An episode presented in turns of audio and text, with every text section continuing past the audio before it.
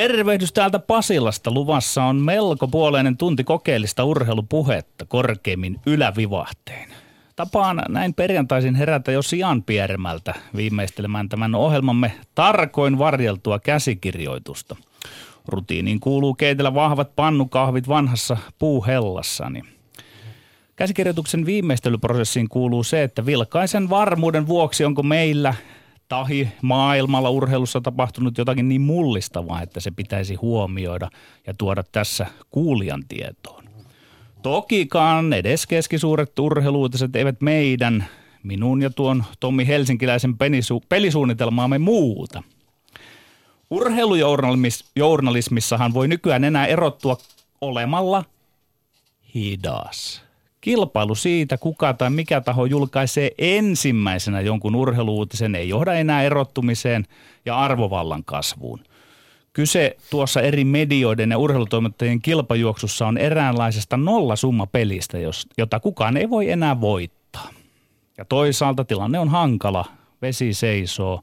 Urheilujournalismin seuraavat askelet asiantuntijuuden ja tutkijan tutkivan journalismin esimarssi vielä antavat sinnikkäästi odottaa itseään. Mm, niinpä minä aina näin perjantaisin herään varhain omaksun entisen verkkaisen asentoni, oljentelen, en piittaa, viljelen määrättyjä keikarointeja ja yritän silmämääräisesti varmistaa sen, mikä on meidän ikioma konstimme.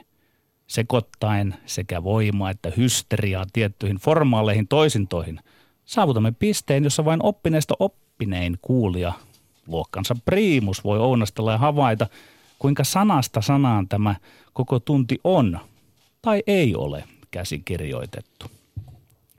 Toki tämän aivan alun minä posmotan paperista, mutta sen jälkeen tapahtuu lähes ihme, jota vain vieraamme täällä ovat päässeet todistamaan, kun tuo sänk- sänkykamarin katseen pronssikarvainen hurmuripoika tuossa pääsee ääneen. Hän tuskin vilkaisee papereihinsa – vaan hän lankeaa jonkinlaisen urheilupuheen loveen päästellessään päästään pitkiäkin lukuja kuin ulkoa. No, tahdon tällä hieman viekastelevalla johdannollani tehdä selväksi erään asian koskien urheilupuhetta Suomessa. Olen ollut remmissä mukana kevästä 2004 asti, kun mestarin ja Kupilan kanssa tapasimme Kulosaaren meren äärellä. Suurin alan kompastuskivi on laiskuus, sanalla sanoen laiskuus urheilujournalismin perisynti on sen tekijöiden laiskuus. Ei jakseta katsoa ja analysoida edes kahta peliä päivässä. Mikä tekisi vain 14 matsia viikossa?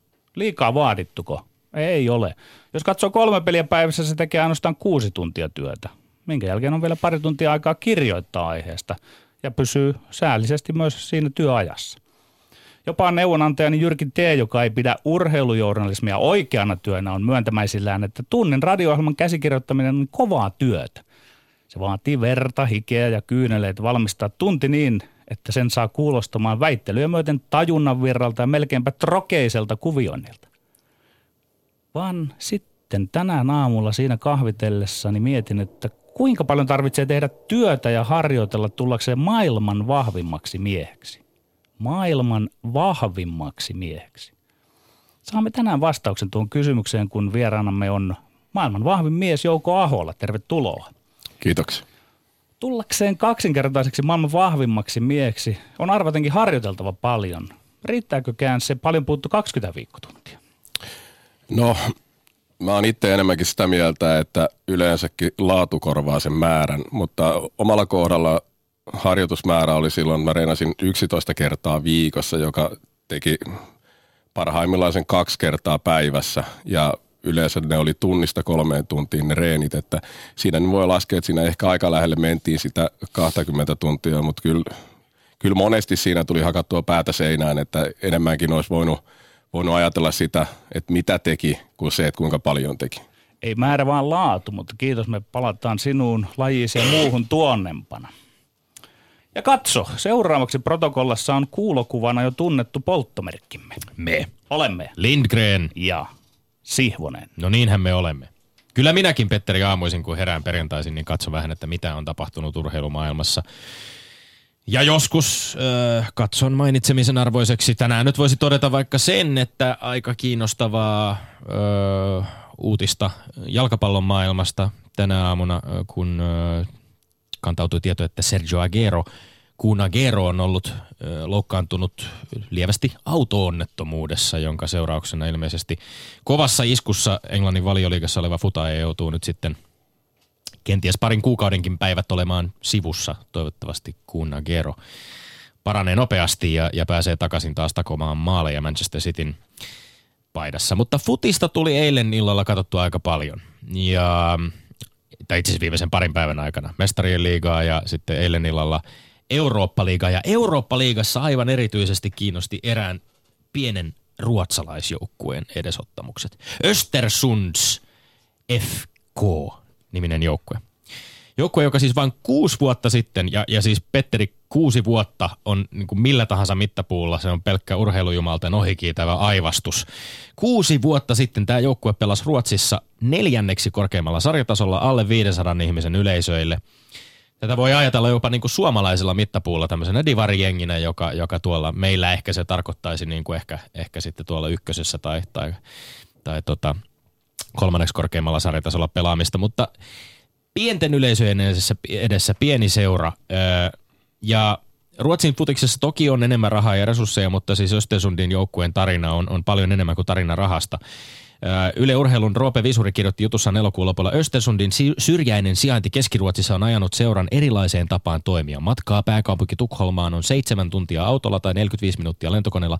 Kaupungin kokoa voisi verrata vaikkapa Kokkolaan, rahallakaan parisenkymmentä vuotta sitten perustettu seura ei voi kilpailla. No millä se sitten on kilpailut? Millä se on päässyt pelaamaan Eurooppa-liigan lohkovaiheeseen ja vielä menestymään sillä? Millä ihmeellä piskuinen tällaiset vähän yli 8000 ihmistä vetävällä areenalla pelaava ruotsalaisseura on onnistunut kasaamaan joukkue, joka tiputti Eurooppa-liigan karsinnoissa turkkilais-kreikkalaisjätit Galatasarain ja Paokin.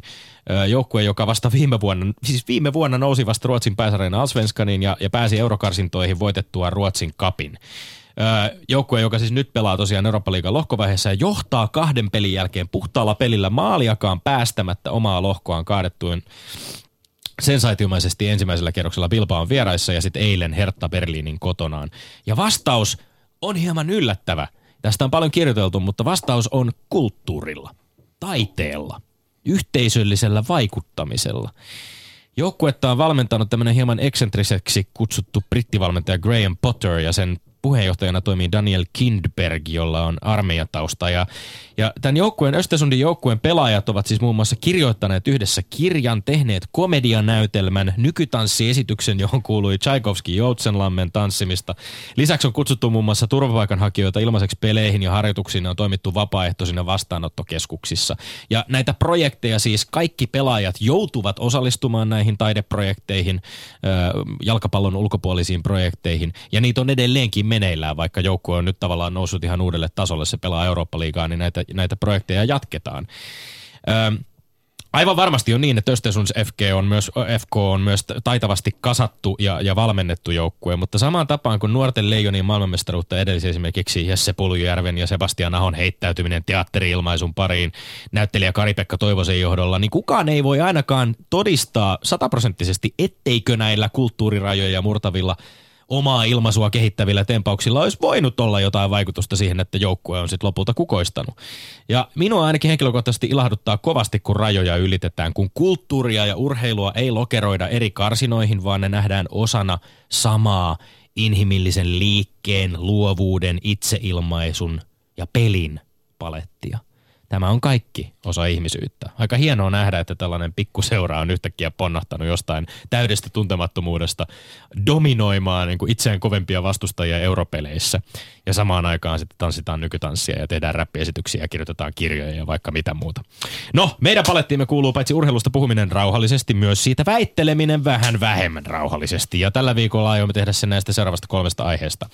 Yksi, Futisseura Bayern München erotti valmentaja Carlo Ancelottin päivä sen jälkeen, kun joukkue hävisi PSGlle 3-0 mestarien liigassa. Olivatko Ancelottin potkut perustellut, kyllä vai ei? Kaksi. Yhdysvalloissa ammattilaisliigat NFL ja NBA ovat käyneet sanasotaa presidentti Trumpin kanssa. Pitäisikö suomalaisurheilijoidenkin ottaa useammin kantaa yhteiskunnallisiin kysymyksiin, kyllä vai ei? Ja kolme.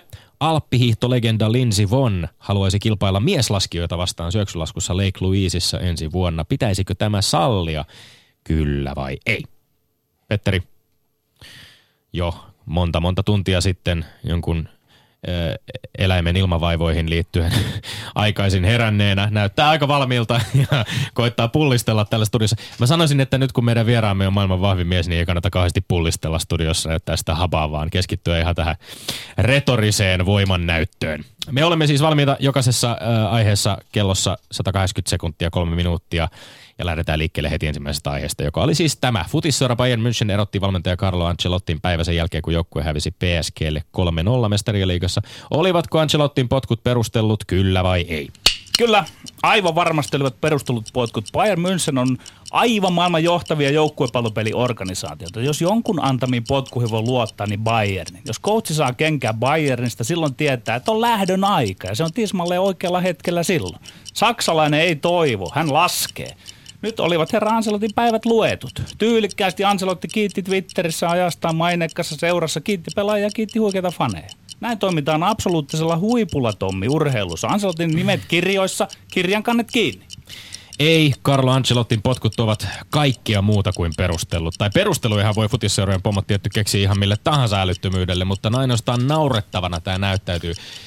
Puhuit luvuista, Ancelotti ja laskemisesta. Ancelotti oli ruorissa 60 Bayernin pelissä. Niistä tuli 42 voittoa, 9 tasuria, 9 tappioa. 70 prosenttia kaikista peleistä voittoja. Bundesliigan mestaruus viime keväänä, mestarien liigassa kahdeksan joukkoon. Futis ei tietenkään ole pelkästään tulosurheilua, mutta tämä Bayernin toiminta, toiminta todellakin ihmetyttää. Jossain Real Madridissa tällaisia paniikkinappuloiden painamisia on totuttu näkemään, mutta et Saksassakin surkealta tuntuu. Tommi Futis ymmärtää ystäväni ovat kuiskutelleet mun korviin, että se Ancelotin pelillinen prosessi ei edennyt oikeaan suuntaan. Ajattelin, kun sitä verrataan vaikka Pep Guardiolan prosessiin, niin tämä on ihan ymmärrettävää, että saattaa nyt sitten käydä näin, kun vertautuu tuommoiseen vähän niin kuin parempaankin coachiin. Saksalainen toivoo ei laske, niin kuin sä sanoit. Ja, si- ja sitten kuitenkaan niin kuin 70 prosentin voittoprosenttia ja 42 voittoa 60 pelistä. Mestaruus neljä kuukautta sitten. Sekö ei riitä, että päävalmentaja saisi jatkaa? Niin. Ja vielä näin lyhyen pestin jälkeen. Tässä on ihan selvästi nyt jotain muuta taustalla ei, kuin tyytymättömyys niin, Ancelottiin. Niin, eli siis no mitä muuta siinä voi olla taustalla? Eihän siellä nyt lähdetä mihinkään, ei, ei tämmöisiin spekulaatioihin voida mennä. Hei, tämä alku, kauden alku Bundesliigassa on ollut hyvin vaatimaton. Siellä on ollut jotain 2-0 johtoa jossain matsissa ja sitten kun se sulaa käsistä pois, niin se ei vaan sovi Bayern Münchenille, että, että tämä johdon suojamisen pelaaminen esimerkiksi ei ole kunnossa. Se on oikein niin kuin niille semmoinen niin kuin pyhä asia, että se pitää saada coachin kuntoon. Minusta tämmöiset on selittäviä tekijöitä. Minusta ei sovi saksalaiseen johdonmukaisuuteen, että hätiköidään näin varhaisessa vaiheessa kautta. Lisäksi mä sanoisin, että jo, jo ihan päätös. tietty kunnioituskin Ancelottin kaltaista päävalmentajakohtaa pitäisi höpö, olla itsestäänselvyys. Miehellä on kolme mestarien liigavoittoa, mestaruudet Italiassa, Englannissa, Ranskassa ja Saksassa. Heivataan tosta noin vaan. Ja tää oli, uutisoitu, tää oli uutisoitu muun muassa Yle Urheilusivulla. Pariisin nöyryytys oli liikaa. Ei se Yksi niin ottelu, jota, mitä uutisoidaan. Jota Bayern jopa hallitsi. Hei, Bayernillahan se, se, oli peli hallussa, että se, se vaan otti siellä, siellä on tämmöisiä oireellisia asioita kuin Müller, Robben, Riberi, heidän peluutus. Siellä on nämä kaverit istunut penkille. Aina kun pistetään kokeneempia kavereita penkille, niin se kieli jostain joukkueen sisäisen Samat ongelmat kuin monilla muilla huippujoukkueilla. Pelaajia, li, liian hyviä pelaajia on jopa liikaakin, jolloin sitten valmentajan on tehtävä niitä kovia ratkaisuja, että kuka peluu, kuka, ketä pelutetaan ja ketä ei. Mutta nythän sä ymmärrätkö Tommi, että sä nyt ne, neuvot tässä Franz Beckenbauer ja tämmöiset, jotka Kyllä, näkee sieltä... Kyllä, mielelläni siis, neuvon no, no, Franz niin, Beckenbaueria. No niin. Aivan. Keisariakin pitää neuvoa.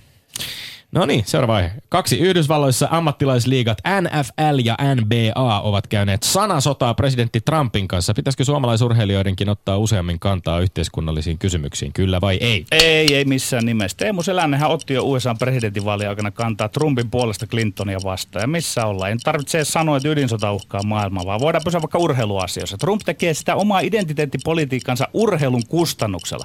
Mitä suomalainen urheilu hyötyy sitä selänteen kannasta? Ei mitään. Mitä suomalainen suomalainen urheilu hyötyisi, jos suomalaiset urheilijat alkaisivat ottaa kantaa kotoisiin yhteiskunnallisiin kysymyksiin? Ei mitään.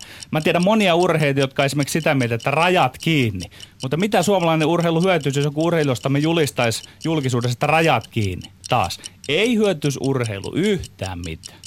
Kyllä pitäisi. Siis mielestäni suomalaisilla urheilijoilla olisi paljon opittavaa siitä tapasta, jolla lukuisat, lukuisat NFL ja NBA-starat on Yhdysvalloissa käyttänyt omaa asemansa, omaa ääntään yhteiskunnallisessa keskustelussa. Petteri, urheilijat on yhteiskunnan jäseniä. He ovat näkyviä toimijoita, he ovat ihailunkin kohteita.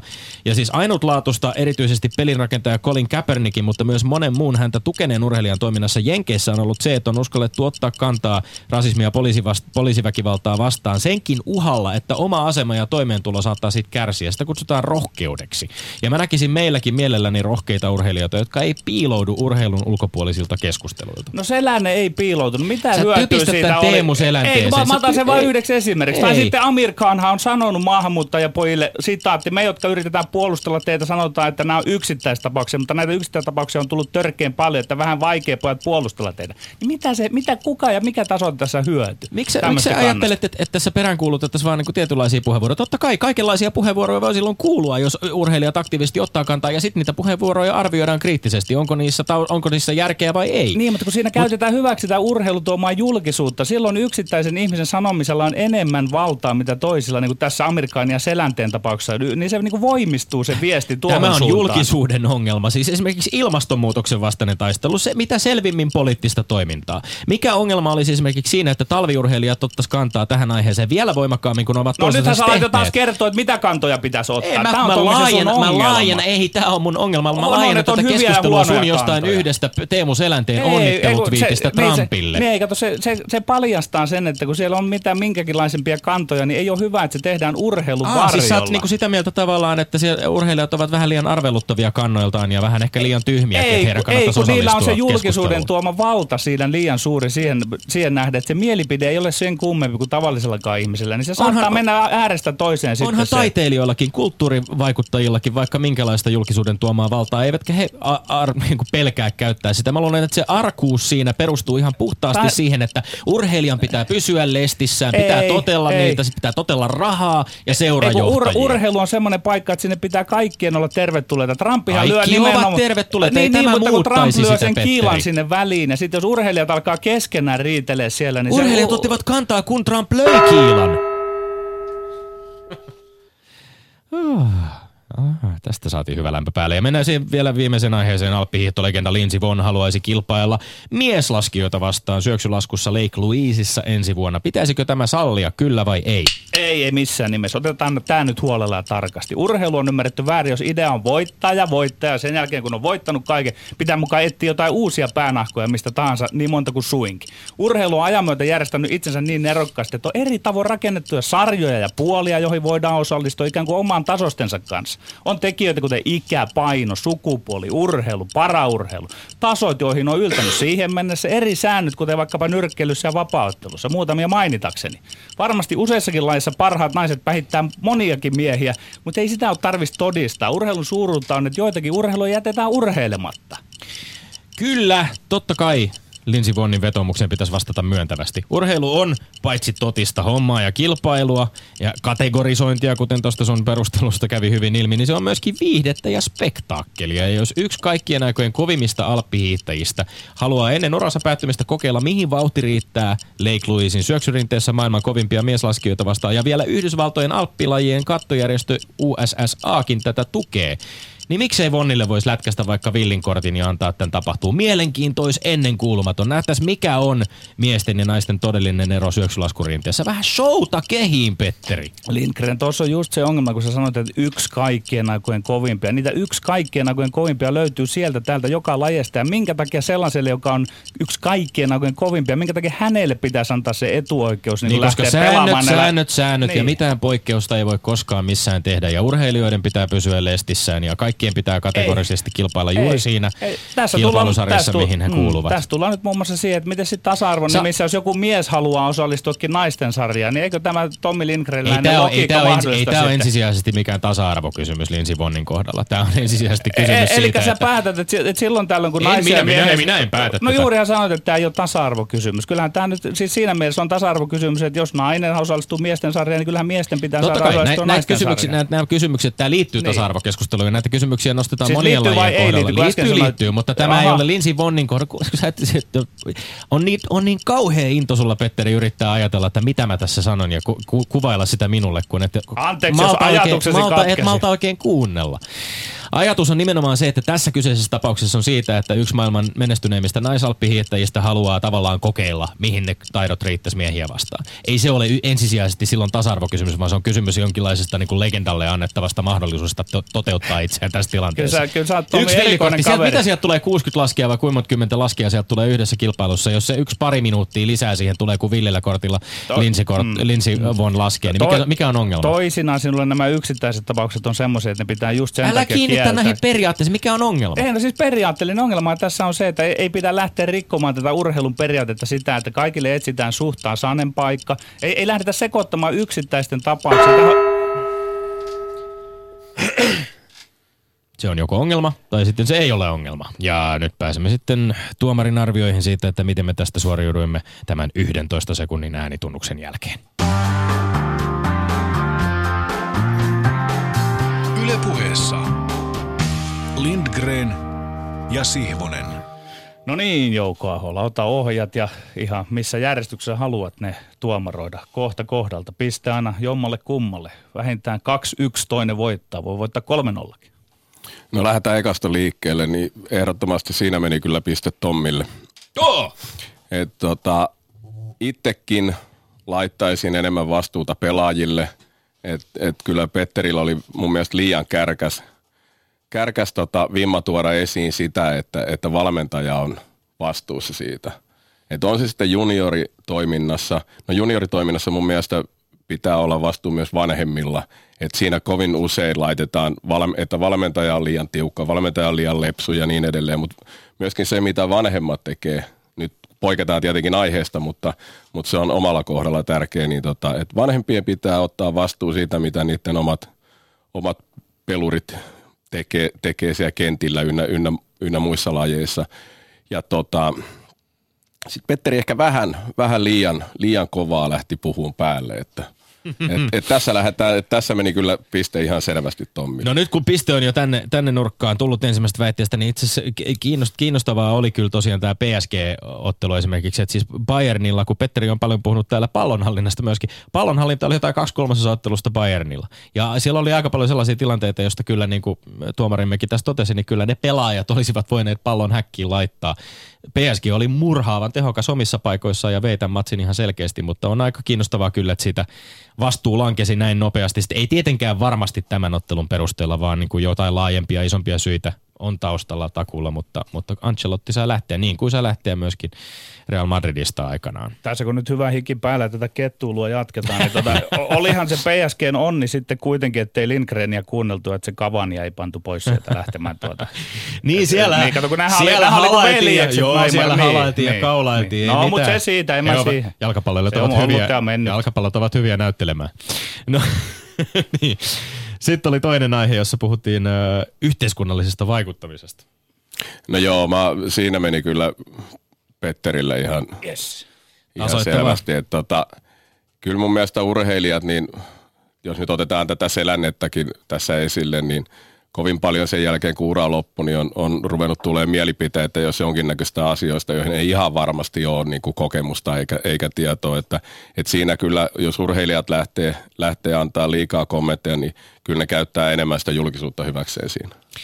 Tämä on hyvä argumentti ja se totta kai äh, tältä, tältä puolelta pöytää toteaisin, että eihän, eihän se tietenkään tarkoita sitä, että, pitäisi, että se mielipiteiden laukominen olisi mikään itseisarvo. Ja totta kai aiheisiin, joita kommentoi, pitäisi sitten myöskin perehtyä ja pystyä perustelemaan. Mutta, mutta tämä keskusteluhan meille jatkuu ja, ja on kiinnostavaa nähdä siitä erilaisia äh, juonteita ja, ja esimerkkejä. Kiinnostavaa nähdä myöskin ne meidän kuulijoista, jotka mahdollisesti seuraavat NFL-ammattilaisliigaa ja jenkkifudisliigaa, niin jännä nähdä tänä tulevana viikonloppuna, mitä tapahtuu. Viime viikonloppuna oli protesteja käytännössä jokaisessa ottelussa. Sadat pelaajat, jopa valkoihoiset pelaajat osallistuvat näihin, näihin tummaihoisten pelaajien käynnistämiin protesteihin kansallislaulun aikana. Mm, saapa nähdä. Ehkä, ehkä protestien aika on nyt sitten ohi ja, ja pelit jatkuu ja saa nähdä kommentoiko Trump sitten tätä jonkinlaisena voittona jossain vaiheessa taas. Mutta joo, tämmöistä hommaa. Ja sitten puhuttiin vielä ö, alppihiihdosta.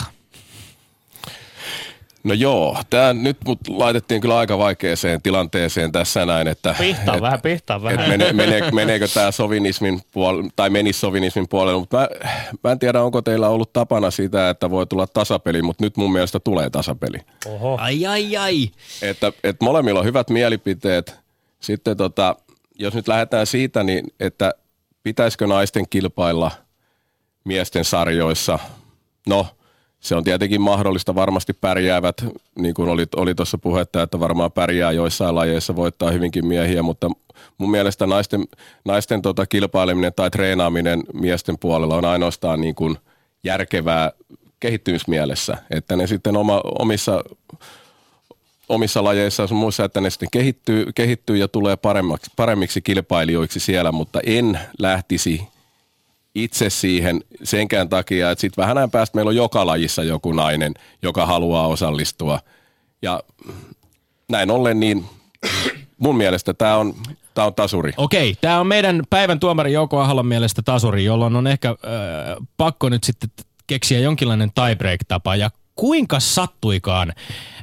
Öm, meillä on äh, langan päässä äh, eräs entinen alppihiihtäjä, joka voisi kenties auttaa nyt tuomitsemaan tämän viimeisen väittelyn, kun me ollaan tasatilanteessa. Ja viimeinen kysymys oli siis alppihiihtolegenda Lindsey Von haluaisi kilpailla mieslaskijoita vastaan syöksylaskussa ensi vuonna Lake Louiseissa. Pitäisikö tämä sallia, kyllä vai ei? Oletko Kalle siellä? Täällä ollaan. No niin, Kalle Palander. Johan, johan, johan sattuikin. Meillä on Kalle Palander puhelimen linjan päässä. Äh, Kalle, sä saat nyt sitten ottaa valtuudet ja, ja tuomita, että miten tämä väittely meni. Tommi Lindgren oli sitä mieltä, että pitäisi sallia Lindsey Vonnin lasku miesten kanssa. Äh, Ka- Petteri Siivonen taas sitä mieltä, ei missään nimessä. Mitä sanoo Kalle Palander? No tota, nythän ollaan sellaisen äärellä. Me tästä käytiin nimittäin, mulla oli aika, aika kova raati oli nimittäin tuossa taustalla. Me just nimittäin parin entisen suomalaisen alppihiihtäjän kanssa asiasta puhuttiin, Sammi Luotsilla, Jukka Leino. Ja, ja tota, tämähän on, tämähän on kiva tällaisena niin kuin ideana ja juttuna. Ei tuossa ole niin kuin vittu mitään järkeä. Sen mä voin sanoa niin kuin ihan suoraan. Se, on, se, on niin kuin, se tulee olemaan niin kuin vuosisadan nöyryytys. Ei äijille, vaan naisille nimenomaan. Koska Lindsey Vonn ei tule olemaan, siis tulee ta- taistelemaan palanikapin, eli kolmen viimeisen sijaan paikoilta. Ei valitettavasti tule pärjäämään. Mä, mä, se, on, se on erittäin sääli. Se on hienoa, että se lasketaan Leikluisissa, jossa se on vielä mahdollista, koska se on helppo rinne. Jos laitettaisiin Kitzbüheliin, niin se tappa sitten se siellä. Että siinä mielessä on ihan hyvä, koska naisethan laskee samassa rinteessä. Siinä on vähän hypyt erilaiset ja, ja, ja radan merkkaus pikkusen erilainen. Ei ole mitään mahdollisuuksia valitettavasti. Okei, oliko tämä teidän kollektiivinen näkemys, äh, kun sanoit, että Raadin kanssa on keskusteltu vai, vai ihan Kalle Palanderin oma näkemys? Ei kun, ei kun oikeasti oli kaikkien, kaikkien näkemys. Ja sen takia siinä on ihan nyt niin kuin rehellisyyden nimissä, niin kyllä niin kuin valmentajien pitäisi sen verran pitää järkeä, järki mukana, että, että sitä ei tehtäisi, koska niin kuin mä sanoin, niin se tulee olemaan vähän nolo nöyryytys oikeasti. Se näyttää vähän ulospäin huonolta. No niin, kai, kai tämä on nyt tulkittava sit niin, että Petteri Siivonen vei tässä väittelyssä voiton. Kyllä se näin on. Terveisiä Kallelle. No niin, kiitos, kiitos Kalle.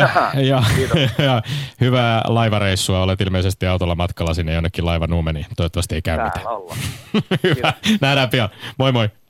Yeah, tässä oli nyt, tämä oli yksi makoisampia voittoja meikäläisellä, mutta kokonaistilannehan on nyt neljä neljä. Ai, ja ai. Nyt tästä kun sitten syöksytään niihin loka- ja marraskuun mittelöihin, niin siellähän se veri vasta oikein pimeimpinä hetkenä sitten punnitaan. Mutta neljä neljä on hyvä tilanne. Kyllä vain. Ja lievällä Kalle Palanderin avustuksella kiitämme myöskin lämpimästi päivän vierasta tuomaria Jouko Aholaa näistä ansiokkaista perusteluista ja tuomaroinnista.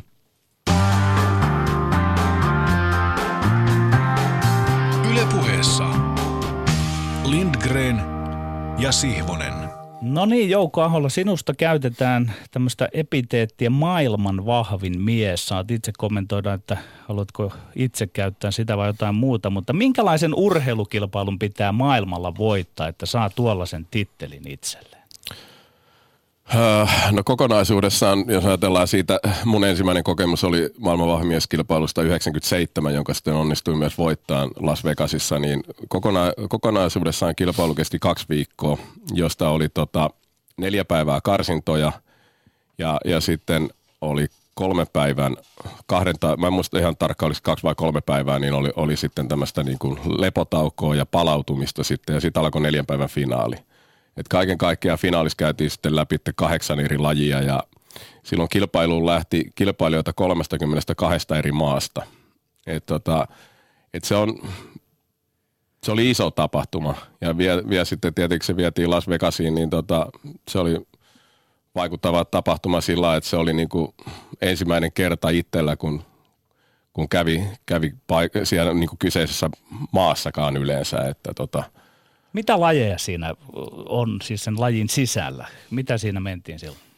No kaikkihan yleensä, jotka jollain lailla on lajia seurannut, niin siinä se yleensä huipentuu näihin pyöreisiin kiviin. Eli siinä on kiviä, pyöre, pyöreitä 50 senttiä halkasiltaan olevia kiviä, niin sadasta kilosta meillä oli silloin 165 kiloon asti. Nyt nykyään, nykypäivänä jo 20 vuotta myöhemmin, niin mennään jopa 200 kiloisiin kiviin.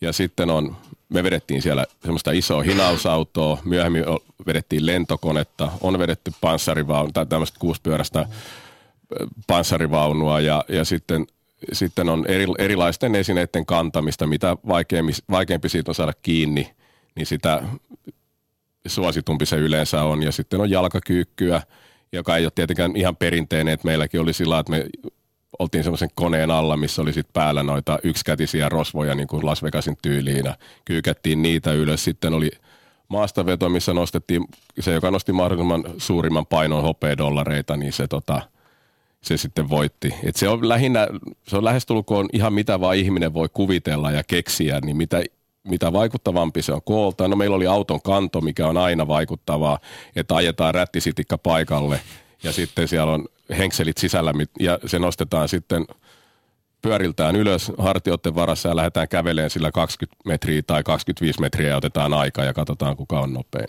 Niin siinä on hyvin voimakas tämmöinen show-elementti ja sitten toisaalta myöskin, kun nämä on tämmöisiä myöskin, kuten sanoit, autoja esimerkiksi tämmöisiä arkisia esineitä, joihin, joihin ihmiset voivat myöskin samaistua, tai se niin kuin tavallinen ihminen, joka seuraa tätä, ajattelee, että tuohon tarvitaan moninkertaiset voimat siihen nähden, mitä itsellä on, niin, niin se show-elementti ja semmoinen tietynlainen wow-vaikutelma tai joku, joku niin kuin lähes taianomainen vaikutelma on varmaan aika iso osa nimenomaan tätä kilpailua ollut aina.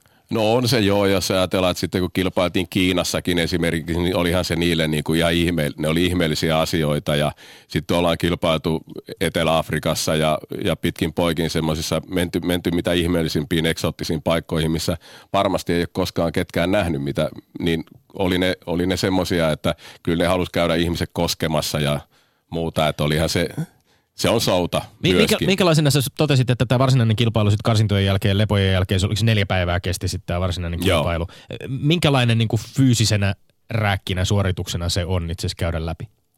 No ei se, ei se ainakaan niin kuin mun kohdalla ollut mikään ihmeellinen, koska siinä on, siellä käytiin kaksi lajia päivässä. Ja sehän per, niin kuin oikeastaan perustuu siihen, että, että se on niin iso TV-tapahtuma, että ESPN silloin kuvasi sen – niin, niin se, minkä takia se kestää niin pitkään, niin siellä esimerkiksi se, että mä olin, mä olin itse suorittamassa muistaakseni Herkuleen ote, jossa kannat, tai mitataan puristusvoimaa, niin tota, kun auringon eteen tuli pilvi, niin ohjaaja tuli ja keskeytti sen. Niin kuin mä en ollut vielä aloittanut sitä suoritusta, vaan mä olin valmistautumassa, niin se sanoi, että odotat sen aikaa, että pilvi, pilvi menee auringon pois, niin tota, et se, on, ne on niin iso, se on niin iso tapahtuma, että sen takia siihen käytetään niin paljon aikaa, että ei sen takia, että se on niin kuin fyysisesti niin valtava rasitus. No, oliko tässä koskaan sellainen fiilis, että nyt mennään jotenkin niin kuin väärä, väärillä prioriteeteilla tai että mennään liikaa viihde edellä, että itse, itse tavallaan urheilusuoritukset jäävät ei nyt toissijaiseksi, mutta tulevat sitten vasta sen jälkeen? No ei välttämättä, että se, että mulla on itsellä ollut yleensä aina se, että oli, oli se sitten että olen mä sitten niin kuin filmimaailmassa tai sitten kilpailuissa tai ihan tavallisessa työelämässä, niin jos siellä on joku jo ylempi taho, eli tässä tapauksessa joku pomo, niin se tehdään mitä se sanoo, että en mä niin kuin lähtenyt sitä mitenkään kyseenalaistaa. Ja, ja se, että yleensä pääsee tuommoiseen, mäkin olin ensikertalainen, voitin Suomen vahvimmieskilpailua sitä kautta pääsin silloin sinne, niin ei mulla, en mä halunnut esittää mitään primadonnaa, että mä teen just sen, mitä sanottiin. Mitenkä mitkä ominaisuudet siinä korostuu sitten tuossa? Mua kiinnostaa se, että pitääkö, to, totta kai pitää olla vahva, mutta onko kuitenkin kestävyydenkin ollut oltava kunnossa siinä kohtaa? Että oliko ne tämmöisiä kestolajejakin sitten? Oli joo, että et, et silloinhan oli aika paljon kritisoitiin sitä, että, että se on liikaa juoksukilpailua, mutta en mä nyt tiedä, onko se nyt juoksukilpailu, jos sulle lyödään 180 kiloinen kivi tuohon syliin, että sun pitää nostaa se ja lähteä sen kanssa kulkemaan niin pitkälle, kun sä pääsit. Mekin päästiin yli 80 metriä sillä. Mä oon itse juossut, juossut tota 100 metriä niin 19 sekuntia, mutta mulla oli 100 kilon säkki silloin niskassa. Sitten mä juoksin 400 metriä niin 60 sekuntia painoin 118,8 oli aamupaino, kun Lehkosen Timo silloin reena, reenasi mua niin kuin tätä, tätä kestävyyspuolta. Et kyllä siinä niin kuin vaadittiin sitä, sitä siinä vaadittiin paljon. Nykyään ollaan menty enemmän siihen suuntaan, että kaverit rupeaa olemaan olemaan niin järjestäen 150-200 kilosia. Oli siellä silloinkin niitä 200 kilosia, mutta ne oli lihavia. Nyt ne ei ole lihavia. Mikä nimenomaan sinussa sitten oli semmoiset, mikä teki su, sinusta ominaisuuksiltasi ö, hyvän voimamiehen, sellaisen, joka, joka sitten 97 ja 99 onnistui kaksi kertaa tämän, tämän kaikkein suurimman kilpailun voittamaan? No ainakin ehkä se suurin on periksi antamattomuus. Ja se, että, tota, että mulla oli se 97 vuosi, niin mulla ei ollut millään lailla, mulla ei ollut semmoinen ajatus, että mä lähden sinne niin kuin – et mä, en, mä en tiennyt, että mulla olisi edes mahdollista voittaa. Mä lähdin sinne niin kuin hakee mitallia. Lähin kolme joukkoon, niin kuin mä ajattelin, että silloin oli Riku Kirja ja Magnus Ver Magnusson oli semmoisia kavereita. Mä ajattelin, että mä en vielä sinä vuonna niitä voi voittaa. Mutta sitten tota, ne karsiutu ja tota, ne ei ollut tarpeeksi hyvässä kunnossa. Tai sitten niistä rupesi aikaa ajaa jo ohitte, koska kumpikaan ei enää sen jälkeen niin kuin menestynyt, menestynyt arvokisoissa kunnolla. Niin tota, se plus sitten se, että, että tota, mulla on jollain lailla geeneissä ilmeisesti toi niin kuin selkävoimat ja puristusvoimat niin kuin käsittämättömän hyvät ollut aina. Niin kuin ihan ensimmäisen kerran 19-vuotiaana kokeilin, minkä verran mä jaksan vetää maasta, niin mä vedin heti 200. En ollut ikinä ennen edes kokeillut Minua kiehtoo vielä tuo epiteetti maailman vahvin mies. Ää, miten sinulla joku Aholla on myös kokemusta siitä, että kun tehdään ihan punttisalilla rautojen kanssa ja näitä, se on vähän erilaista, niin onko se nyt niin, että tietyllä tapaa se on niin kuin popularisoitu ja tehty kansanomaiseksi, että todellakin se on va- maailman vahvin mies, joka tämän tyylisissä asioissa ikään kuin pärjää? Juu, juu, että missään nimessä niin jos ajattelen, ajattelen omakohtaisesti, niin varmasti oli semmoisia kavereita, jotka veti maasta enemmän, nosti suorille käsille enemmän, kyykkäsi enemmän. Mullakin oli hyvät tulokset. Mä vedin silloin jo yli 400 maasta, mikä, mitä on pidetty aina niin kuin semmoisena mittarina, että se on kova. Mutta oli kovempia jätkiä niissä. Mutta se, että kun lähdetään tekemään kahdeksaa eri lajia ja haeta, niissä lasketaan sitten pisteet, niin tota, siinä tulee se kestävyys – kivun sieto on yksi semmoinen, mikä on todella, mikä, mitä siinä vaaditaan hirveän paljon ja se valmistautuminen siihen ja omistautuminen sille, sille asialle, mitä teet, niin se on ihan eri asia. Laitetaan sinne sitten, jos laitetaan painonnosta ja laitetaan sinne sen, sen aikainen maailmanmestari painonnosta ja kävi kokeilemassa painin legenda Kareliin kävi kokeilemassa, ei ne pärjännyt ollenkaan, koska niille ei ollut kokemusta siitä, ei ne tiennyt, mitä ne tulee tekemään sinne. Ja Suomessa äh, moni muistaa varmaan silloin, kun 80-luvulla äh, laji rantautui Suomeen, niin entisen äh, olympiamelojan Ilkka Nummiston kilpailemassa näistä. Tämä maailman vahvin mies Kilpailun historia juontaa siis 70-luvun Yhdysvaltoihin, josta sitten tämä rantautui 80-luvulla Suomeenkin ja, ja muistan itse lapsuudessa näitä tel- telkkarista tiiranneen ihmeissäni ja, ja nummistoa kisaamassa 80, vielä 80-90-luvun taitteessakin muun muassa lajia hallinnutta Jon Paul Sigmarssonia vastaan, sitten Riku Kiri, jonka mainitsit tosiaan myöhemmin. Mut miten sitten, kun sanoit, että 97 lähdit vähän niin kuin kokeilemaan, mutta miten sä tähän, tämän lajin pariin ylipäänsä ajauduit? No mä, mun ensimmäinen kilpailu on vuodelta 1992, se on, se on voimannostokilpailu. Mä olin tota, piir, ihan piirimestaruuskilpailut silloin, niin tota, voitin ne ja tein siellä tulosrajan, jonka kautta, jota kautta pääsin sitten SM-kilpailuihin. Olin SMissä toinen ja pääsin sitten sitä kautta, nämä oli nuorten kilpailu alle 23-vuotiaiden, niin pääsin tota, nuorten maajoukkueeseen, sieltä sitten Pohjoismaiden mestaruuskisoihin, siellä toinen, sieltä MM-kisoihin ja siellä olin sitten viides silloin nuorissa, niin tota, jos, jollain lailla se voimannosto ei sopinut. Esimerkiksi Pekki Punneruksessa mä olin aivan surkea ja on edelleen siinä niin kuin todella huono verrattuna niihin kanssakilpailuihin, kenen kanssa mä kilpailin, niin tota, se ei sopinut mulle. Ja sitten oli, silloin oli niin kuin Hämeenlinnassa oli, oli tämmöinen Hämeenlinnan vahvimieskilpailu. Ja sitten se sali, missä mä reenasin, niin siellä jätkät valmistautu siihen ja ne sanoi, että tuu kokeilee ja mä sanoin, että en mä viitti. Ne tuu vaan. Ja no mä menin sitten, mä olin sitten toinen niissä Hämeenlinnan vahvimieskilpailuissa. Seuraavana vuonna, 93 vuonna mä voitin ne. Sitten, sitten tota, sit mä rupesin vähän käymään kansal, kansallisissa kilpailuissa, kun voimamieskisoja oli silloin joka ikisessä, oli markkinoilla ja oli, oli maitolaitureilla ja oli jos jonkinnäköisissä paikoissa. No sitten mä olin aika hyvä ja sitä kautta pääsin, sitten sain kutsun Tanska, Tanskaan 94 vuonna, se oli maailman vahvin viikinkikilpailu, oli semmoinen, niin mä olin siellä sitten, olinko mä, taisin olla kuude, neljäs tai kuudes olin siellä.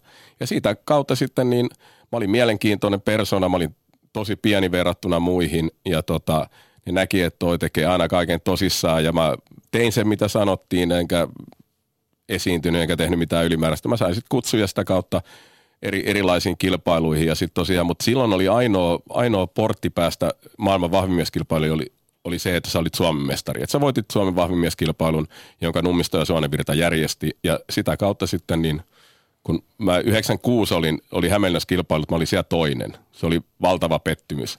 Mä mietin sitä joka päivä, joka päivä sitten sen vuoden ajan ja valmistauduin sitten sitä, siihen tahtiin sitten Mikkelin kilpailuihin 97 ja suorastaan sitten niin kuin, mä, mä olin ihan täysin ylivoimainen siellä. Mutta se oli just niin se, että, että se periksi antamattomuus, että mä tein niin paljon töitä sen eteen, että mä varmasti voitan sen. Sanoit tuossa Jouko Aholla, että niitä kilpailuja oli todella paljon. Se oli semmoinen 90-luvun ilmiö. Mikä mielestäsi selittää, että tästä lajista tuli niin suosittu Suomessa? No mä oon itse aina sanonut sitä, ja mä ei saisi tietenkään omaa lajia dissata, mutta kyllä mä oon niinku pitänyt sitä semmoisena lamaajan, lamaajan juttuna, että silloin kun Suomi rupesi lamasta nousee, niin, tota, niin jollain lailla se oli semmoinen työväenluokan työväenluokan laji. Niin kuin se on tällä hetkellä, niin kuin Englannissa se on aina ollut ihan järjettömän suosittu. Niin edelleenkin kerää Edelleen. isoja yleisöjä. No huomenna on esimerkiksi Manchesterissa kilpailut, jossa, jossa tota, tulee olla yli 10 000 katsojaa. Et se on semmoinen niin kuin, ihan tavalliset työtä tekevät ihmiset on niin kuin, ne arvostaa sitä työmäärää, minkä sä joudut tekemään tuommoisen tuommoisessa lajissa sen menestymisen eteen ja ne, ne ymmärtää sen, kun ne itse tekee monet käsitöitä, raskaita töitä, niin tota, ne, ne tietää sen – se, mitä se vaatii. No, 90-luvun alussa oli, koska se oli niin kuin 92 sanotaan 99 se oli niin kuin valtava juttu. 98 Hartwall Areenalla oli yli 10 000 katsojaa. Seuraavana vuonna 5 000, sitten 3 000 ja sitten kun mentiin 2000-luvulle, niin se ei, kiinnosta, se ei juurikaan enää tänä päivänä kiinnosta Suomessa. Tietenkin siinä on tehty virheitä kilpailujärjestäjät on tehnyt valtavia virheitä, ne ei ole kehittänyt sitä. Täällä se ei ole sellainen juttu, että täällä mä oon aina sanonut, että, että siihen pitäisi saada niin kuin erilaisia isoja sponsseja mukaan, ei välttämättä rahallisesti, mutta että ne toisi siihen just niitä auto, autoja ja rekkoja ja kaikkea, että se näyttäisi niin kuin semmoista vaikuttavalta. Mutta tota, joo, sitä, se, on, se oli mun mielestä lamaajan jälkeinen homma Suomessa. Eli linkittyi tavallaan ehkä sitten muihinkin. Mutta on kiinnostavaa ajatella, että jos tämmöiset aikakaudet vähän vaikuttavat siihen, että minkälaiset lajit kiinnostaa. Ja tietysti sitten niin kuin totesit, niin myöskin ehkä yhteiskunnan sosiaalinen rakenne jollain lailla voi ajatella, että just Englannissa se, se perusta on niin vankka, että, että laji kiinnostaa. Euroopan mestaruuskilpailuja on järjestetty, siellä on vetänyt, mm. vetänyt paljon, äh, paljon yleisöä mutta jos nyt ajatellaan sitä 90-luvun alkua, aika paljon sellaisista, jota jotkut sellaiset ilmiöt ehkä, jotka silloin olivat kovassa huudossa, niin ovat vähän tehneet myöskin paluuta. Tätä on linkitetty joskus vaikkapa Gladiaattorit TV-ohjelmaan, joka nyt on palannut tuonne TV-ruutuihin. Voisitko nähdä, että, että, että semmoisia keinoja keksittäisiin, jolla nämä, nämä voimamieskilpailutkin ne, kokisivat jonkinlaisen renesanssin uuden tulemisen? En mä, en mä usko, enkä mä usko tähän uuteen gladiaattorihommaankaan. Ei se tule millään lailla ikinä olemaan semmoinen, mikä se oli silloin.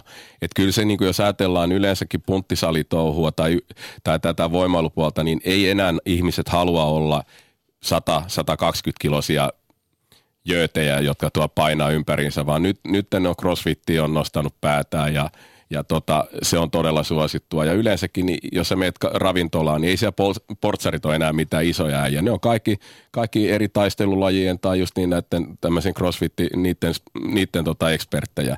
Että ei se ole, ei se ole enää se juttu, eikä siitä ikinä tule. Mä en usko, että sitä enää ikinä tulee Yle puheessa Lindgren ja Sihvonen. Sitten sinusta Jouko Aholla tuli elokuvanäyttelijä. Liittyykö se näihin maailman vahvimmies touhuihin vai mitä kautta avautui tällainen hyvin mielenkiintoinen ura huippurheilijalle? No joo, se kyllä liittyy ihan täysin siihen, että se oli kaikki, kaikki lähti sitä Las Vegasin kilpailusta, joka sitten niin kuin 97 joulun aikaan näytettiin tuolla Los Angelesissa tai yleensäkin Amerikassa, niin tota, siellä semmoinen tuottaja, jolla oli pitkäaikainen haave tehdä elokuva isosedästään Sigmund Breitbartista, joka oli, oli puolan juutalainen voimamies ja päätyi esiintymään sitten tonne Broadwaylle ja, ja pitkin poikin, niin tota, hän haki siihen sellaista hahmoa, se, semmoista, semmoista näyttelijää, no e, tästä tapauksessa näyttelijä, vaikka en todellakaan ollut mikään näyttelijä, eikä nyt vieläkään koe olevani mikään näyttelijä, mutta kuitenkin niin, niin tota, joka on normaalin näköinen, ei poikkea millään lailla katukuvassa muista. Ja tota, hän näki mut sitten siellä, siellä tämmöinen Gary Bart näki, näki ja tota, otti yhteyttä.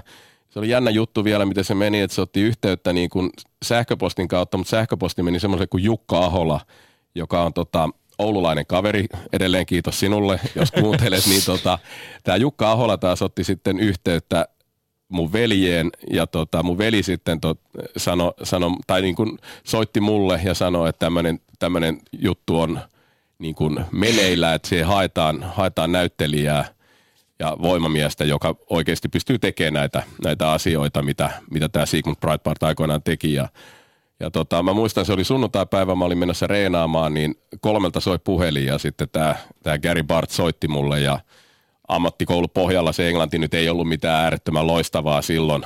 Et nyt se on tietenkin huomattavasti kehittynyt siitä, siitä niin tota, käytiin keskustelu ja, ja, ja, ja tota, sitten lähdin häntä tapaamaan veljeni kanssa sitten kesällä – mulla oli Detroitissa kilpailut samalla, niin sitten, sitten käytiin tapaamassa tätä Gäriä ja oltiin viikko hänen luonaan Los Angelesissa ja Beleerissä ja pitkin poikin, että se oli aika, aikamoinen kokemus sitten. Ja, tota, ja, ja sitten tapasin ohjaajan Werner Herzogin, hän lennätti, lennätti mut sitten tuonne Berliiniin ja se oli yksi keskiviikkopäivä päivä tota syksyllä 98, joo. Ja sitten sit ei, sit ei kuulunut pitkään aikaa, tämä tapaaminen meni ihan hyvin, ei pitkään aikaa kuulunut mitään, kunnes sitten 2000, tai 99 vuoden lopussa sitten toisten maailman vahvimieskisojen jälkeen, mitkä me voitin, niin otettiin sitten yhteyttä ja haluttiin tavata sitten, niin tavattiin Saarenmaalla, missä sitten tehtiin tämmöinen pienimuotoinen koekuvaus ja ja tota, tehtiin sopimus ja kuvaukset alkoi sitten maaliskuussa 2000. Tämä, aika jännä tietysti siis kaikki puolin tämä tarina ja, ja, ja ehkä tämä Sigmund Sische Breitbartin äh, storikin ja se, miten Yhdysvalloissa tietysti niin kuin tällaiset, tämä voimamies, voimamieskulttuuri, niin se, se menee juontaa juorensa tuonne niin kuin sirkushommiin tietyllä tapaa. Se oli se tämmöinen, mitä tultiin ihmettelemään ja ihastelemaan, kun joku, Breitbartin kohdalla taisi olla, hän oli seppä siis. Joo, kyllä. Joka sitten niin kuin taivutteli ran, rauta kankea ja muuta. Päädyit sitten tosiaan siis äh, maailmankuulun elokuvaohjaaja Werner Herzogin ohjaukseen – vuonna 2001 In- Invincible-leffassa ja sitten myöhemmin Liam Neesonin Orlando Bloomin rinnalla muun muassa Kingdom of Heaven-elokuvassa ja, ja aika ö, nopeasti sitten ilmeisesti piti niinku tavallaan laittaa toppi sille urheilu uralle ja, ja niin kuin valita nämä elokuvat sen sijaan, vai, vai oliko se? No joo, se oli, se oli tietenkin helppo, helppo homma, koska mä olin, jo, mä olin jo miettinyt, että mä haluaisin voittaa sen äh, kilpailun kaksi kertaa. Et kun kauheasti puhuttiin, että se oli säkää, että mä voitin sen silloin ensimmäisen kerran, kun Kirja Magnusson sitten putos. Niin tota, mä olin päättänyt, että, että mä, nyt, mä voitan toisen kerran. Mutta sitten tulikin semmoinen, että se vähän se semmoinen, en mä sano isopäisyys, mutta semmoinen koitu mun kohtaloksi 98, että mä olikin toinen. Ja tota, että et mä olin niinku ihan varma, että mä, mä tota, voitan sen Marokon kilpailun sitten, mutta siinä tuli jonkunnäköinen opetus sitten siitä et, et siinä ehkä lähti vähän sit käsistä se homma, että mä luulinkin enemmän itsestäni. Ja, ja tota, no, tulin siellä sitten toiseksi seuraavana vuonna sitten 99, niin tota, taas tein sen päätöksen, että nyt tehdään kaikki kunnolla ja eri lailla ja lopetetaan se – turhanpäiväinen pullistelu. Ja voitin sitten sen, sen kilpailun ja silloin päätin, että se on nyt siinä. Ja sitten no kuitenkin sitten Herzog sanoi, että, että kuvausten ajan niin ei saa ottaa mitään riskiä, että loukkaantuu, koska se on kuitenkin iso tuotanto. Kuvataan, me kuvattiin Saksassa, Liattuassa, Latviassa, Hollannissa ja sitten vielä Joulusaarilla kuvattiin sitten ne rapukohtaukset, niin tota, sanottiin, että ei saa kilpailla ja no sehän sopi mulle oikein hyvin, eikä mulla ollut sitten enää hinkuakaan lähteä siihen hommaan takaisin. Ja sitten tuli niin nopeasti, tuli se Kingdom of Heaven ja sitten tuli, sit niitä tuli niitä on kaiken kaikkiaan nyt toistakymmentä juttua, mitä on tullut, niin niitä tuli niin nopeeseen tahtiin sitten, että ei siinä ollut niin kuin – ei ollut halua siihen eikä ollut, ollut, ollut tota mahdollisuutta. Invincible-leffassa esitit siis äh, Herzogin ohjauksessa äh, niin päähenkilöä tässä. Tässä olit ihan, ihan pääroolissa tässä elokuvassa. Millä tavalla sitten, miltä se tuntui ilman mitään näyttelijäkoulutusta hypätä tällaisiin hommiin ja olla tekemisissä näiden ohjaajien ja näyttelijöiden kanssa? Miten he suhtautuivat sinuun esimerkiksi? No se oli loppujen lopuksi aika helppoa, että silloin, siinä oli niin kuin ammattinäyttelijöitä. Siinä oli Tim Roth oli, oli tota, ja, ja sitten oli tämä, joka esitti mun äitiä siinä, sellainen saksalainen naisnäyttelijä, niin tota, muut sitten meitä oli, me oltiin pääosin kaikki, tämä venäläinen pianisti, johon mä olin ihan ihastunut siinä, niin hän oli, vaan, hän oli pianisti, joka, jolla ei ollut minkäänlaista näyttelijäkokemusta ja myöskin sitten mun pikkuveli, kenen, kenen kanssa mulla oli monta kohtausta, niin hän oli kanssa tämmöistä juutalaisperheestä ihan, missä oli, että et, hänelläkään ei ollut mitään. Ja Herzog oli, se oli, se oli äärettömän ystävällinen ja mukava meitä kaikkia kohtaan, vaikka sitäkin puhuttiin kaikenlaista. Ihan mitä sä, no oli se sielläkin aika kaheli muutaman kerran, mutta ei, ei, meille niin kuin, ei meille niin sanotulle taviksille, vaan enemmänkin niille, niille, sit, niille ammattilaisille se saattoi olla välillä vähän kirre. Niin Herzog on tehnyt myös paljon dokkareita ja tavallaan niin kuin doku, ehkä semmoinen hyvin todellisuutta lähellä oleva tyyli myöskin sitten sopi Joo, ja, teille amatöörinäyttelijöille. Joo, ja se oli jollain semmoisella hullulla tavalla innoissaan niistä asioista, mitä mä tein. Niin kun, että kaikki ne, mitä siinä tehtiin, niin tehtiin oikeasti. Että, että siinäkin, kun piti nostaa rautaa maasta, niin se no, nostettiin oikeasti se rauta. Vaikkakin siihen oli niin kuin lisätty sitten tämmöisiä puupainoja, että se näyttäisi ihan valtavan niin kuin isolta, mutta se oli kuitenkin, niin kuin, että roolivaatteet päällä, kun siihen laitetaan kolme ja puoli sataa kiloa ja sanotaan, että sanoo und go, ja sitten mennään. Ja sitten nostetaan se ja se nostetaan monta kertaa eri, eri kulmista ja muuta, niin tota, ei siinä ollut, niin se oli, kun mä pystyin tekemään ne kaikki, mitä se halusi, yhtäkkiä ollaan, ollaan Berliinissä, niin tota, junaradalla, missä kahdeksan rataa junia menee edes takaisin, niin se sanoo mulle, että tota, meillä ei ole lupaa olla täällä, että nyt vaan juokset. Se sitten tönäsee mua selästä ja mä lähden ja pujottelen että junien keskellä. Että ei siinäkään niinku järkeä ollut, mutta kuitenkin se, oli niinku, se kohteli todella hyvin mua. Ehkä just sen takia, että mä tein mitä sanottiin ja, ja tota, pystyin tekemään kaikki mitä hän sanoi. Todellinen urheilumies ei voi urheilua sitten jättää koskaan. Mitäs kuuluu Jouko tällä hetkellä? Mikä on suhteesi urheilemiseen? No intohimoinen jääkiekon seuraaja tietenkin, niin kuin varmaan suurin osa, suurin osa suomalaisista. Ja tietenkin oma poika pelaa HPK CSM tällä hetkellä ja nyt ajoin Hämeenlinnasta tänne työpäivän jälkeen tai tein aamupäivän töitä, tulin tähän näin Pasilaan ajan kohta. Meidän tekee pari juttua Hämeenlinnaan vielä töihin liittyen ja sitten ajan, ajan illalla kattoon pojan peliä Vantaalle, että tota, et se, on, se on mun juttu. Ja tietenkin itse käyn vielä mahdollisimman paljon punttisalilla ja tota, toteutan pitkäaikaisen, en sano haaveen enkä unelmaa, vaan se, mitä on miettinyt, niin perustaa Hämeenlinnaan vielä yhden salin, joita on jo vaikka kuinka paljon. Ja siinäkin korttelissa, mihin se laitetaan, niin tämä tulee, onko tämä neljäs vai viides, mutta tota, katsotaan, miten se lähtee liikkeelle. Miten tämä salibisnes, mihin suuntaan se salitouhu on mennyt sinä aikana, kun itse olet ollut siinä mukana? Että jos sen tiivistät niin, että mistä on lähdetty ja mihin nyt on tultu? No terveempään suuntaan. Se on tietenkin selvää, että et, nyt ei nähdä enää saleilla, niin kuin mä jo äskenkin tuli siihen, että mä en usko siihen voimamies, homme, voimamies nousuun enää, että siellä ei nähdä enää isoja valtavia karjuja, jotka repii älyttömiä rautoja riskirajoilla, että loukkaantuu tai ei loukkaannu. Et, et nykyään niin kun, se on mennyt siihen suuntaan, että et, et ihan semmoiset niin kun, sanotaan voimannostoliikkeet, niin niitä tekee kovin harvat. Että paljon enemmän nykyään tehdään ja painopakoilla ja, ja sitten tehdään sitä semmoista niin sanottua toiminnallista reeniä ja crossfit tyyppistä harjoitusta. Olet myöskin kommentoinut MTV-urheilulle näin, että, että nykyistä, nykynuorten harjoittelua, että pojat vain kyttäävät nettiä ja onkivat sieltä niitä ihmeellisiä treeniohjelmia. Syödään väärin, tehdään väärin ja liikeratoja laitetaan kuvaa Instagramiin ja puhutaan enemmän kuin tehdään ja tehdään pääpiirteissään kaikki väärin. No joo, on, on sitä mieltä, että, että tota, sitten ne, jotka tekee niitä, käyttää niitä painoja siellä, niin sitten hirveän paljon siihen pitäisi niin kuin puuttua paljon enemmän siihen, että saleilla pitäisi olla, on se sitten henkilökuntaa tai salin omistajat, niin kattos vähän niiden perään. Et sit, se on tosiaan se internet-homma, se on mennyt aika päättömäksi siinä mielessä, että et sitten ne reeniohjelmat, mitä sieltä ongitaan, niin ei ne ole ollenkaan niin kuin, ei ne yleensä pidä paikkaansa. Et meilläkin oli silloin muutama niitä voimamieskavereita, niin ne kerto, ne laittoi sinne ihan mitä ihmeellisempiä ohjelmia, mitä ne mukama sitten tekee. Ja sitten ihmiset rupesi niitä, niitä matkia tekee, niin ei, kun ne vie itse myönsi, että ei me tällään tehdä, mutta kunhan nyt vaan kirjoitellaan. Liittyykö tämä laajemmin johonkin tähän suomalaisen huippurheilun tilaan nyt, että jollain lailla siellä lapsissa ja nuorissa, niin se asiat ei ole enää ehkä tällä hetkellä niin hyvin, miten ne ennen oli? Niin no, saleilla nyt ei näe kauhean paljon nuoria, että, että kuntokeidas, missä mä itse olen aina käynyt ja, ja edelleen käyn, niin tota, se taitaa olla ainoa paikka, mihin pääsee niin, kuin, niin sanot alaikäiset. Et tota, kyllä, kyllä urheilu, urheiluna on mennyt enemmän siihen, että se määrä tällä hetkellä, niin sillä järkyttävällä määrällä monissa urheilulajeissa yritetään korvata sitä laatua. Jouko Ahola, nyt tota, toimittaja esiintyy omassa asiassaan. Minun ennätykseni maastavedosta on tältä vuodelta 205 kiloa. Minkäs verran maailman vahvin mies on parhaimmillaan ottanut maasta?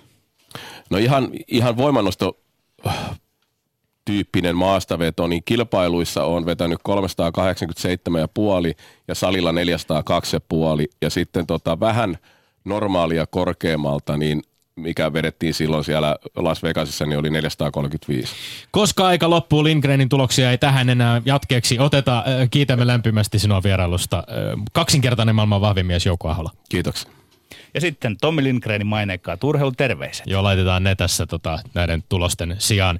Jäätanssijoille Cecilia Törnille ja Jussiville Partaselle terveisiä, jotka luistelivat torstaina Oberstdorfissa olympiakarsinassa lyhyt tanssin viidenneksi. On hieno mahdollisuus lauantaina vapaatanssissa vaikka yhden sijaan tippumallakin päästä Pyeongchangin olympialaisiin kuusi parasta sinne menee, pidetään peukkuja. Me olemme Lindgren Sihvonen, pysykään tyylikkäinä. Kuulemiin.